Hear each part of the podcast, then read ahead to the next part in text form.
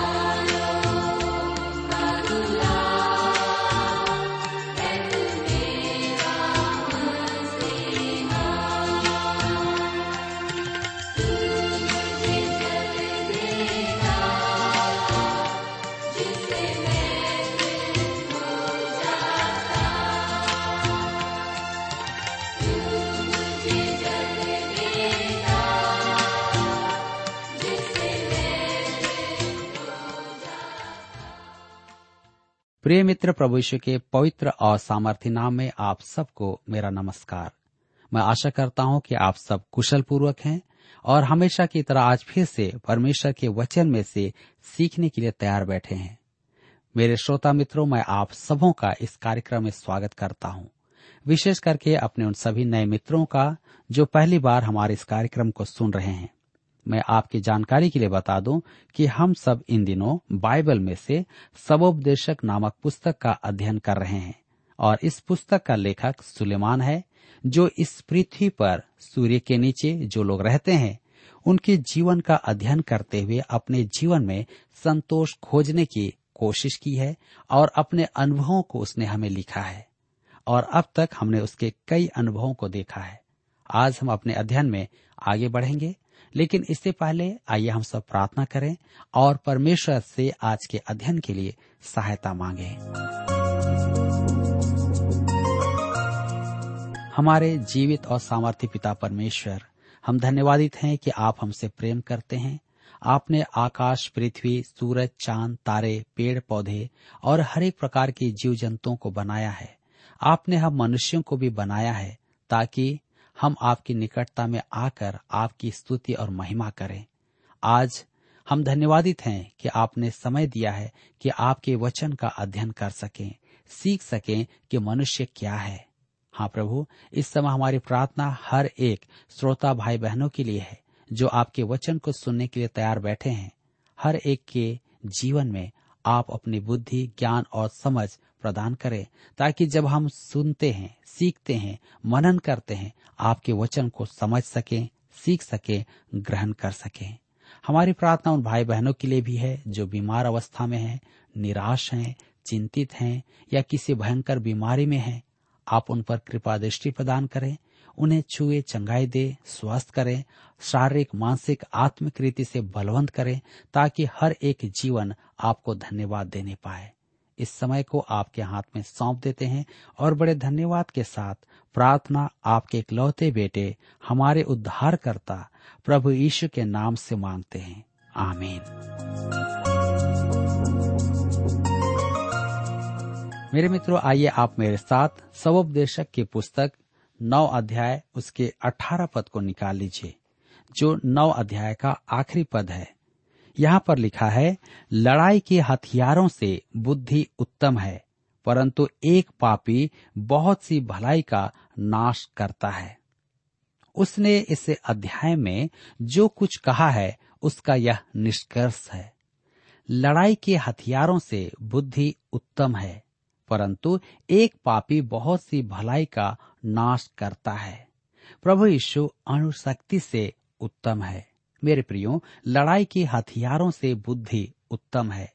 वर्षों पूर्व, मैं जब एक बार ट्रेन यात्रा कर रहा था, मैं कभी इसे नहीं भूलूँगा। वह सुबह, जब हम साउथ के क्षेत्र में थे और जब हम स्टेशन के करीब पहुँच रहे थे तो हमने देखा कि सामने से एक और ट्रेन उसी ट्रैक पर आ रही है और इसे देख करके हम डर गए। और तब देखा गया कि ड्राइवर ने बड़ी चतुराई से उस ट्रेन को रोका और बहुत ही धीरे से और संभालते हुए हमें उस ट्रेन दुर्घटना से बचा लिया। मेरे प्रियो, कई बार हम इस बात को अनदेखा कर देते हैं, लेकिन मैं इसे भूल नहीं सकता क्योंकि यह हाल ही की घटना है। हम देखना चाहते हैं कि एक यूनानी दार्शनिक के ज्योमिति के सिद्धांत के आधार पर क्या किया जाता है? लड़ाई के हथियारों से बुद्धि उत्तम है। कई बार हम विनाश की ओर बढ़ते हैं, परंतु बुद्धिमता से हम काम करते हैं तो हम बच जाते हैं। आगे कहता है, परंतु एक पापी बहुत सी भलाई का नाश करता है। मनुष्य के जीवन का प्रभाव बहुत अधिक होता है और गलत काम में तो उसका प्रभाव बहुत ही अधिक होता है। इतिहास इसकी गवाही देती है। आदम ने पाप किया जो प्रथम सृष्टि परमेश्वर के द्वारा था मनुष्य के लिए, और उसके पाप ने संपूर्ण मानव जाति को प्रभावित किया। आकान ने पाप किया और परिणाम स्वरूप संपूर्ण जाति को हार का मुँह देखना पड़ा। विजय पाने के लिए उन्हें पहले आकान के पाप का निवारण करना पड़ा था। रहोब्याम के पाप के कारण इसराइल राष्ट्र के दो भाग हुए। हनन्या और सफीरा ने कलिसिया में पहला पाप उत्पन्न किया और उसके बाद कलिसिया में पहले जैसा सामर्थ न रहा। मेरे मित्रों, आपका और मेरा भी अन्यों पर प्रभाव पड़ता है। अच्छा हो या बुरा, आप कुछ भी हो, आप प्रभाव डालने के स्थान पर हैं। रोमियो की पत्री चौदह अध्याय उसके सात पद में लिखा है, न तो कोई अपने लिए जीता है और न कोई अपने लिए मरता है। प्रत्येक मनुष्य एक प्रचारक है। प्रचार करने से कोई भी अपने आप को रोक नहीं पाता है। एक शराबी युवक की माता ने मुझे बड़े दुख से कहा कि मैं उसके पुत्र को परामर्श दूँ और उससे मसीह की चर्चा करूँ। एक दिन मैंने उसे अपने अध्ययन कक्ष में बुलवाया। उसने शराब पी थी, परंतु नशे में नहीं था। मैंने उससे कहा कि वह अपनी माता के दुख का कारण है और उसका जीवन कैसा नकारा है। उस पर कोई भी असर नहीं हुआ। वह बैठा हुआ, सुनता रहा। मैंने उससे पूछा, क्या आप जानते हैं कि आप एक प्रचारक हैं? वह खड़ा हुआ और मुझे मारने के लिए हाथ उठाया। आप मुझे प्रचारक नहीं कह सकते। वह अपने आप को कुछ भी कहलाने को तैयार था, परंतु प्रचारक नहीं। मेरे मित्रों, हम सब प्रचारक हैं। आप अपने आसपास के मनुष्यों में अपने जीवन से प्रचार करते हैं। और इससे यह भी पता चलता है कि आप किस परिवार के सदस्य हैं। आप किस प्रकार का जीवन जीते हैं, आपके जीवन से लोग जानते हैं। मैं तो यह मानता हूँ कि अपने सदाचार पर गर्व करने वाला जो परमेश्वर से रहित है, वह एक महापतित मनुष्य है। वह परमेश्वर के मार्ग की बाधा है, क्योंकि उसका संदेश है, जैसा मैं जी रहा हूँ, वैसा जीवन जियो। मैं परमेश्वर के बिना जी रहा हूँ और सब ठीक चल रहा है। इसके समान मृतक अवस्था और कोई नहीं है। आप कुछ भी हो, आप एक प्रचारक हैं। आपका क्षेत्र चाहे छोटा सा ही क्यों ना हो, आप प्रभाव अवश्य डालते हैं। आप अपने घर में एक प्रचारक हैं। एक पिता अपनी शराब की बोतल को छिपा कर रखता था और जब जब उसे पीना होता है, तब तब वह जाकर पी लेता था। एक दिन बर्फ़ जमा हुआ था। वह अपना पैग लगाने के लिए निकला तो उसे किसी के चलने की आवाज़ आई। उसने पलटकर देखा कि उसका छोटा बच्चा उसके पाँव के चिन्हों पर अपने पाँव रखता हुआ उसके पीछे आ रहा था। उसने पूछा, बेटा, क्या कर रहे हो? बेटे ने कहा, मैं आपके चरण चिन्हों पर चल रहा हूँ। उसने बेटे को घर भेज दिया और उस जगह पर जाकर अपनी शराब की बोतल फोड़ दी। उसे समझ में आ गया कि वह अपने बेटे को अपने चरण चिन्हों पर चलने नहीं देगा। मेरे प्रियो, आपके घर कोई तो आपके चरण चिन्हों पर चल रहा होगा। आप उसे कहाँ ले जा रहे हैं? आपसे बेहतर और कोई नहीं जानता है। आप समाज के वृहद क्षेत्र पर प्रभाव डालते होंगे। आप व्यापार जगत में प्रभाव डालते होंगे। आपका प्रभाव आपके पड़ोसियों पर पड़ता है, समुदाय पर पड़ता है, स्कूल के विद्यार्थियों पर पड़ता है। कोई न कोई आपको देखता है कि आप परमेश्वर के साथ सत्यनिष्ठ हैं या नहीं। क्या आपका आराधना में आना ऐसा है? जैसा दुकान पर समोसा खरीदने जाना। क्या आपके जीवन से स्वर्ग पाने और नरक त्यागने का प्रदर्शन होता है? आपके जीवन का प्रभाव पड़ता है। आप किस प्रकार का जीवन जी रहे हैं? पत्रस ने पेंतीकोस के दिन अत्यधिक प्रभावी उपदेश सुनाया था। अंद्रिया सोचता होगा, यह मेरा भाई है, जिसे मैं मसीह यीशु के पास लाया था। यह अंद्रियास का प्रभाव था। आज आप मनुष्य को किसकी ओर देखने के लिए प्रभावित कर रहे हैं? स्वर्ग या नरक? यदि आप नरक जाना चाहते हैं तो यह आपकी इच्छा है। परंतु एक छोटे बच्चे को नरक का मार्ग दिखाने का अधिकार आपको नहीं है। न ही आपके परिवार और मित्रों को वहाँ पहुँचाने का अधिकार आपको दिया गया है। आप जाना चाहें तो ठीक है, परंतु अन्यों को वहाँ पहुंचाना एक अत्यधिक जघन्य अपराध है। मेरे प्रियो, ध्यान रखें। प्रभाव, एक पापी बहुत सी भलाई का नाश करता है। मेरे मित्रों, हम देखते हैं कि यहाँ पर अध्याय नौ समाप्त होता है और अब हम अध्याय दस में आते हैं। यहाँ पर हम देखते हैं कि जीवन में अन्याय मध्य मार्ग अपनाने पर विवश करता है। सबोपदेशक की पुस्तक दस अध्याय, उसके एक पद में लिखा है, मरी हुई मक्खियों के कारण गंधी का तेल सड़ने और बसाने लगता है और थोड़ी सी मूर्खता, बुद्धि और प्रतिष्ठा को घटा देती है। ध्यान दीजिए, जीवन इस तथ्य के उदाहरणों से भरा है। एक रात अंधकार, रोग और मृत्यु ला सकती है। मेरी कलिसिया में एक सदस्य ने मुझे बताया कि वह एक मसीही परिवार में बड़ा हुआ है और उसने कभी कोई गलत कदम नहीं उठाया। परंतु जब वह नौकरी के लिए घर से बाहर गया, तब एक रात मित्रों की संगति में बिताई। बस एक ही रात और उसे यौन रोग लग गया, जिसके कारण उसे एक अति प्रिय लड़की के साथ मंगनी रोकनी पड़ी और विवाह के लिए वर्षों रुकना पड़ा। एक मछली सारे तालाब को गंदा कर देती है, यह त्रासदी है। एक माँ अपने पुत्र को शिक्षा देने में 21 वर्ष लगाती है और एक चतुर लड़की पाँच मिनट में उसे मूर्ख बना देती है। इसी से किसी का जीवन नष्ट हो जाता है।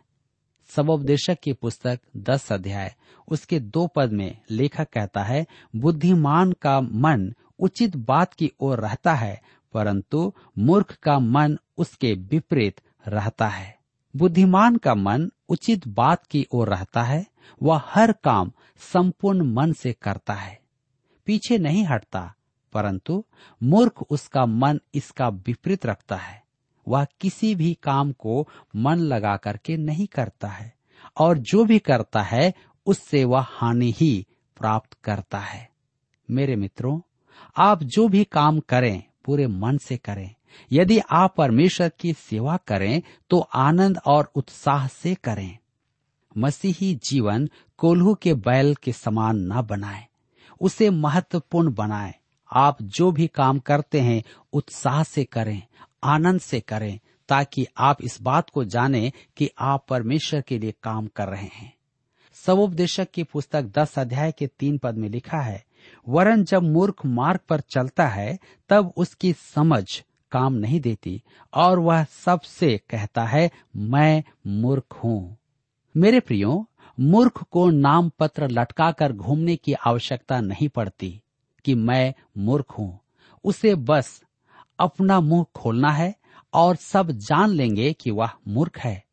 कभी कभी तो उसे अपना मुँह खोलने की भी ज़रूरत नहीं पड़ती है। कभी कभी सामुदायिक सभाओं में लोग अपना विचार व्यक्त करते हैं।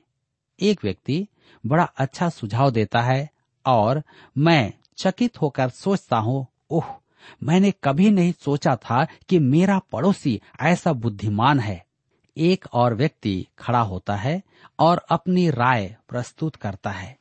मैं अपने पास बैठे मनुष्य को देखता हूँ और भौहें सिकोड़ता हूँ। बाइबल उसे मूर्ख कहती है और वह सब पर प्रकट कर देता है कि वह क्या है। सबोपदेशक दस, उसके चार पद में लिखा है, यदि हाकिम का क्रोध तुझ पर भड़के तो अपना स्थान न छोड़ना, क्योंकि धीरज धरने से बड़े बड़े अपराध रुकते हैं। सूर्य के नीचे धरती पर रहने वाला मनुष्य शांति लाने के लिए धीरज धरता है। दूसरे शब्दों में, यदि आप लड़ नहीं सकते तो समझौता कर लें, ताकि आप जीवित रह सके। सबोपदेशक की पुस्तक दस अध्याय, उसके पाँच और छह पद में हम पढ़ते हैं, एक बुराई है जो मैंने सूर्य के नीचे देखी, वह हाकिम की भूल से होती है। अर्थात मूर्ख बड़ी प्रतिष्ठा के स्थानों में ठहराए जाते हैं और धनवान लोग नीचे बैठते हैं। मेरे मित्रों, आज के युग में भी ऐसा ही होता है। पाप को सम्मान दिया जाता है एक समय था कि पाप को गंदा और घृणित समझा जाता था। उसे नीच और तुच्छ जनों का काम माना जाता था। आज पाप बड़े सम्मान का पात्र है और उसे प्रतिष्ठा भी प्रदान की जाती है। उसे टीवी पर आदान प्रदान किया जाता है। उसे आदर दिया जाता है। और लोग कहते हैं कि बहुत अच्छा है। जब मैं छोटा था तब हम जानते थे कि किसी भी समूह में जब किसी प्रकार के नाटक किए जाते थे या कुछ सभाएँ की जाती थी मनोरंजन के लिए तो वहाँ पर यदि कोई स्त्री अपने कपड़े उतारे तो समाज में इसे स्वीकार नहीं किया जाता था। परंतु आज उसे कला का नाम दिया गया है, उसे इज़्ज़त दिया जाता है। आज पाप को ऐसा सम्मान दिया जाता है। मूर्ख बड़ी प्रतिष्ठा के स्थानों में ठहराए जाते हैं और धनवान लोग नीचे बैठते हैं। मेरे प्रियो, क्या आपने कभी साधारण मनुष्य या साधारण मसीही जन का साक्षात्कार टीवी पर देखा है? ये वे लोग हैं जो अपने समुदाय और अपने समाज में मूल्यवान योगदान देते हैं। इनका साक्षात्कार टीवी पर नहीं आता है। वे दीनता का स्थान ग्रहण करते हैं। आप उनके बारे में कुछ नहीं सुनते। पापियों और असंगत मनुष्यों पर ध्यान केंद्रित किया जाता है, क्योंकि वे जानते हैं कि उनका जीवन क्या है, उससे उन्हें लाभ होता है। सवपदेशक की पुस्तक दस अध्याय के सात पद में लिखा है, मैंने दासों को घोड़ों पर चढ़े और रईसों को दासों के समान भूमि पर चलते हुए देखा है। परिश्रम करना, पैसा बचाना, देर तक पढ़ने का अर्थ यह नहीं कि आप सफल हो जाएँगे। आपके आसपास कहीं मूर्ख को लाखों रुपए वसीयत में मिल जाएँगे। कभी कभी मूर्ख घोड़े पर चलता है और राजकुमार पैदल चलता है। मैं अनेक अच्छे मसीही जनों को जानता हूँ और मुझे अनेक दीन मनुष्यों से भेंट करने का सौभाग्य भी प्राप्त हुआ है। उनमें से कुछ पैसे वाले हैं, परंतु वे छोटे घरों में ही रहते हैं। उन्हें अनदेखा किया जाता है। ये लोग राजकुमार हैं, जो पृथ्वी पर दासों के समान चलते हैं। यह कैसा अद्भुत नज़ारा है। सबोपदेशक की पुस्तक दस अध्याय के आठ पद में लिखा है, जो गढ़ा खोदे, वह उसमें गिरेगा, और जो बाड़ा तोड़े, उसे सर्प डसेगा। मेरे मित्रों, यदि आप सोचते हैं कि आप पाप करके बच जाएँगे, विशेष करके यदि आप परमेश्वर की संतान हैं तो आप मूर्ख हैं, क्योंकि आप पाप करके बच नहीं सकते। परमेश्वर तुरंत दंड न दे, परंतु एक दिन आपको दंड अवश्य मिलेगा। आपको बस प्रतीक्षा करना है। मैं वर्षों से यह देखता आ रहा हूँ कि विश्वासी गलत काम करके सोचते हैं कि वे बच जाएँगे, परंतु परमेश्वर एक ना एक दिन उन्हें दंड देगा। आप बाइबल में देखें कि दाऊद ने पाप किया। परंतु परमेश्वर ने उसे नहीं छोड़ा, उसे उसका दंड मिला। और तब हम देखते हैं कि उसने भजन संहिता इक्यावन को लिखा, जहाँ पर उसने अपने पापों के लिए पश्चाताप किया। मेरे मित्रों, आज आप कोई भी क्यों ना हो? हो सकता है कि आपके पति, आपकी पत्नी, आपके बच्चे, आपके मित्र, यहाँ तक कि आपके कलिसिया के लोग या आपके मित्रगण जो नजदीकी हैं आपके जीवन के उन पापों के बारे में नहीं जानते हैं और आप सोचते हैं कि इसके बारे में किसी को पता नहीं है। ध्यान दीजिए कि परमेश्वर इस बात को जानता है। वह इस इंतज़ार में है कि वह आपको एक दिन इसका दंड दे।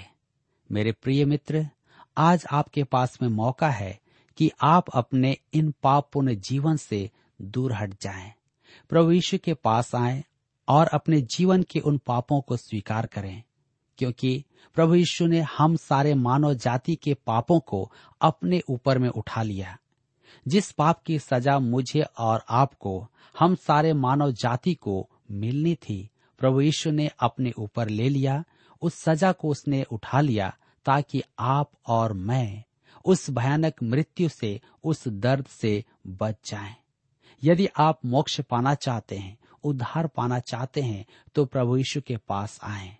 क्योंकि प्रभु का वचन कहता है, आकाश के नीचे पृथ्वी पर प्रभु यीशु के नाम के अलावा और कोई दूसरा नाम नहीं दिया गया, जिसके द्वारा हम उद्धार पा सकते हैं।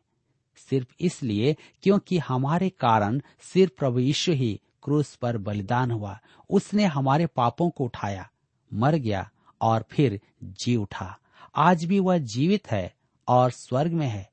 और वह आपको क्षमा कर सकता है क्यों ना आप इस समय एक सही निर्णय अपने जीवन के लिए लें, ताकि आप उस भयानक दंड से बच जाएँ।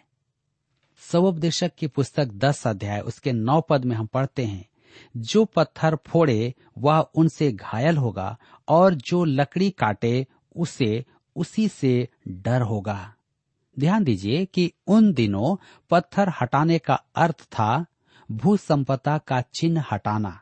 यह फिर से कहना है कि पाप करके कोई बच नहीं पाएगा।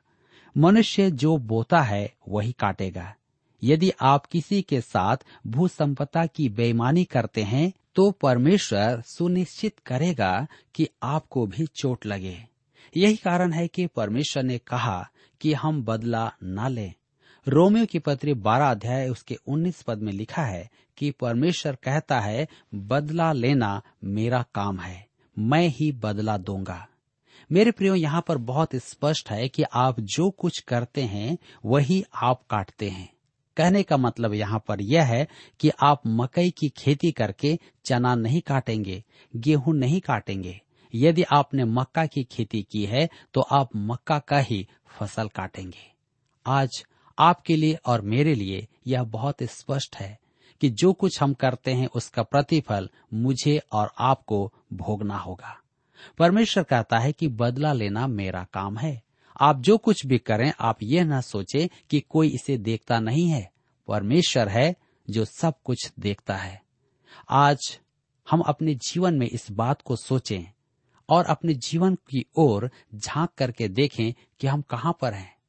मेरे प्रियो आइए आज इस वचन के प्रकाशन में अपने आप को जांचें और प्रभु से कहें कि प्रभु, जो जीवन मैं जी रहा हूँ, वो अच्छा नहीं है। आज मैं चाहता हूँ कि मैं आपके मार्ग पर आ जाऊँ। आप मेरी सहायता करें। मेरे प्रियो, जब आप ऐसा करते हैं तो निश्चय ही परमेश्वर आपकी सहायता करने के लिए हमेशा तैयार हैं। यहाँ पर हमारे अध्ययन का समय आज समाप्त होता है। और मुझे आशा ही नहीं, परंतु पूर्ण विश्वास है कि आप अपने जीवन में एक सही निर्णय लेकर अपने जीवन को आशीषमय बनाएँगे, परमेश्वर से प्रेम करेंगे, उसके वचन पर विश्वास करेंगे। प्रभु, आप सबकी सहायता करें। प्रिय श्रोताओ, अभी आप सुन रहे थे बाइबल अध्ययन कार्यक्रम सत्य वचन। हम आशा करते हैं कि आज के इस कार्यक्रम से आपको आत्मिक लाभ मिला होगा। यदि आप परमेश्वर के बारे में और अधिक जानना चाहते हैं तो हमारे पास नया नियम एवं पवित्र शास्त्र बाइबल उपलब्ध है।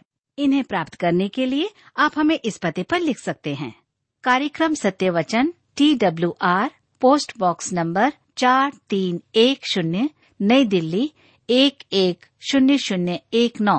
पता एक बार फिर सुन लीजिए, कार्यक्रम Satya Vachan T W R post box number four three one zero New Delhi one one zero zero one nine और हाँ श्रोताओ, याद रखें कि पत्र लिखते समय आपका नाम और पता साफ़ साफ़ लिखा होना चाहिए। इसके अलावा आप हमसे टेलीफोन के माध्यम से भी बातचीत कर सकते हैं, जिसमें हमारे काउंसलर या सलाहकार आपको सलाह देंगे। तो नोट कीजिए हमारा मोबाइल नंबर नौ नौ पाँच आठ आठ दो शून्य चार एक चार।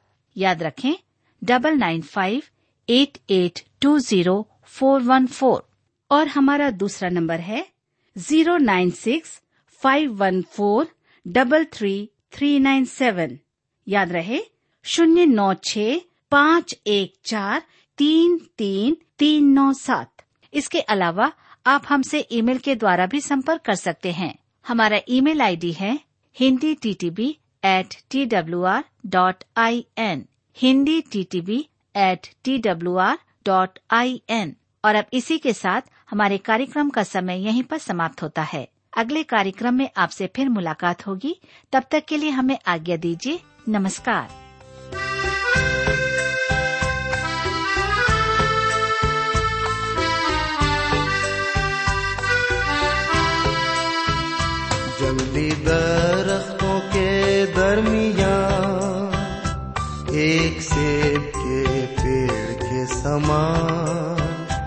जंगली दरख्तों के दरमियान एक सेब के पेड़ के समान नज़र आता है मुझे मसीह, नज़र आता है मुझे मसीह।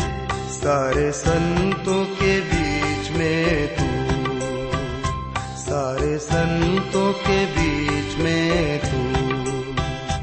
हम करूँ मैं तेरी है प्रभु। अपने जीवन भर इस जंगल के सफ़र में। गाऊं शुक्र गुजारी से मैं